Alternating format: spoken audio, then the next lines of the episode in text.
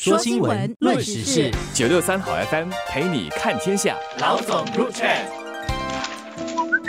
你好，我是联合早报的韩咏梅。你好，我是联合早报的洪一婷。今天我们来谈一下慈善监管的问题啊。新加坡的那个公益和大型慈善机构啊，都有一一套监管的机制，因为这里面牵涉到许多公众的钱呐。因为公众如果要放心捐款的话呢，就必须要对这个机机构有一定的信任程度。然后这些机构的管理，如果说没有透明化的话，他会收了很多公众的钱，你不知道他在做什么事情，也不只是具体的事情，还有他的管理是怎么样。所以呢，我国自从这个二零零七年就开始推出了这个监管准则。不过这次呢，监管准则再进行一次改变啊，一次修订，首次为董事的任期设限。这是为了让鼓励慈善机构啊尽早做好接班的事务，因为去找董事确实也不容易啊，因为这些工作很多时候是义务的。如果有人做下去的时候，他们又形成了一个朋友圈啊，他们就一直做，一直做，一直做，然后做到很长的、很久的，做到八十岁还在做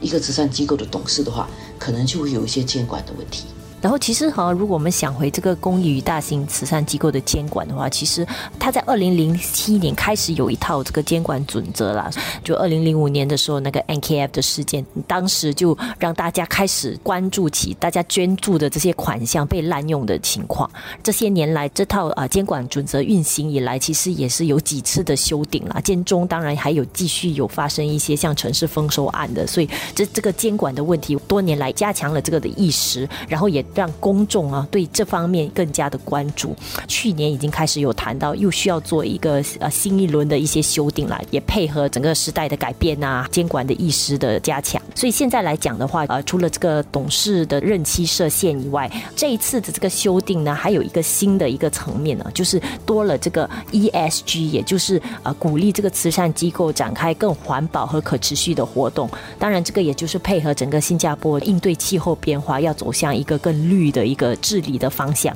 所以当然下来呢，也就鼓励这个慈善团体啊、公益机构本身也开始在他们的运作方面选择一些更环保和可持续的做法。ESG 也不只是环保，因为它很多是讲的是一个 sustainability，就是你怎么可以永续，环保是其中一个部分啊。然后另外一点也是牵涉到它的管理是不是能够永续啦，就像刚才我们讲的接班人的问题啦。还有他一些正确的一些做事情的方法，然后另外一点呢，就是慈善团体有真的种类很多嘞，就是大概一年几万块的也是一个慈善团体，一年几千万的也是一个慈善团体，所以这一次的这个准则它是分成两级，因为过去它是分成四级，它里面就分很多种，它是现在分成两级，就是五万块以上一直到一千万。这个是第一个等级，就是中小型的这个监管，然后另外一个等级是比较更大型的，就是一千万以上的。它这两个不同的等级呢，它就有分成不同的监管的原则，一些条件肯定是第一级的，就是五万到一千万的呢，它的监管的的一些。方式可能会比较没有那么严格，就不像那个一千万以上的，他要加入许多严格的标准，就是他会让一千万以上的呢要更负企业责任啊，因为他你如果是做一个一千万以上的这个慈善组织，其实它已经比很多私人企业大了，所以它需要确保它的董事是达到一定的水平的，然后它的那个。管理呢是必须像一个大型公司这样，这样才能够确保公众的钱没有被滥用。另外一个重要的部分呢，是怎么去管他们。过去采用一种扣分制，就如果你做错的话呢，我就扣你的分。这么一来呢，很多慈善组织觉得消磨他们的那个士气啦，因为直接讲哦，你做错了，你做错了。因为现在喜欢讲求比较柔性的管理嘛，所以他们就觉得这个扣分制错掉人家的志气，或者是让人家很没有动力。所以呢，现在改成一个积分制，就如果你做得好的话，你会加分；积分制的话，感觉上比较具有鼓励的意义。其实慈善机构分很多种类嘛，除了很多一些可能啊，我们所谓的一些福利团体啊，当然当中也包括了就是宗教组织本身也是在慈善机构的框架里面。除了大家很知道的很多比较大型的，其实绝大部分其实都是比较中小型的。有了一套监管的话，呃，无论是什么规模的那个慈善机构，至少他们下来在做一些款项的管理或者筹款的时候，公众如果知道他们有有一些制定一些标准，而他们有遵守的话，至少会更有信心。只不过。呢，我觉得从运行方面，慈善机构的运行方面，可能对于中小型的话，他们就会面对一些比较困难的地方了。可能就包括说 ESG 的部分，他们需要做更环保和可持续的活动。呃，有一些小型的话，可能没有办法，也没有人力跟余力去进行一些这样的活动。然后呢，董事任期的一些限制呢，对于一些比较小型的慈善机构，可能也会有一点难，因为就是你要找到足够的一些人来运作的话，来当理事的话，可能甚至有一些是无偿的来来做的话，选择就本来不多了。然后如果又有这个限期的限制的话，然后过后要再找新的人来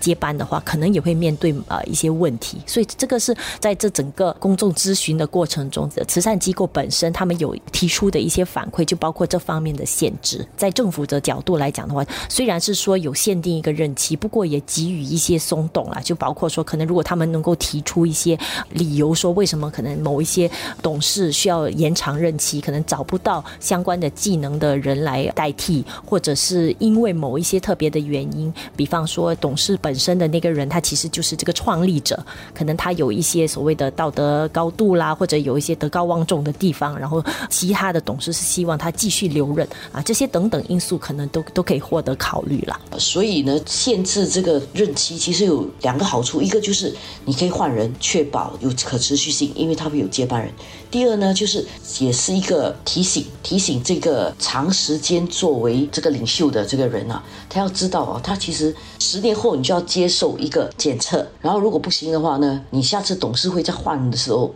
你就会被换掉。或者如果逼不得已你必须要继续做，那你也必须好好做，因为你下个董事会的时候，你也可能被换掉。所以这是一个比较能够保障公众捐款的一个方式。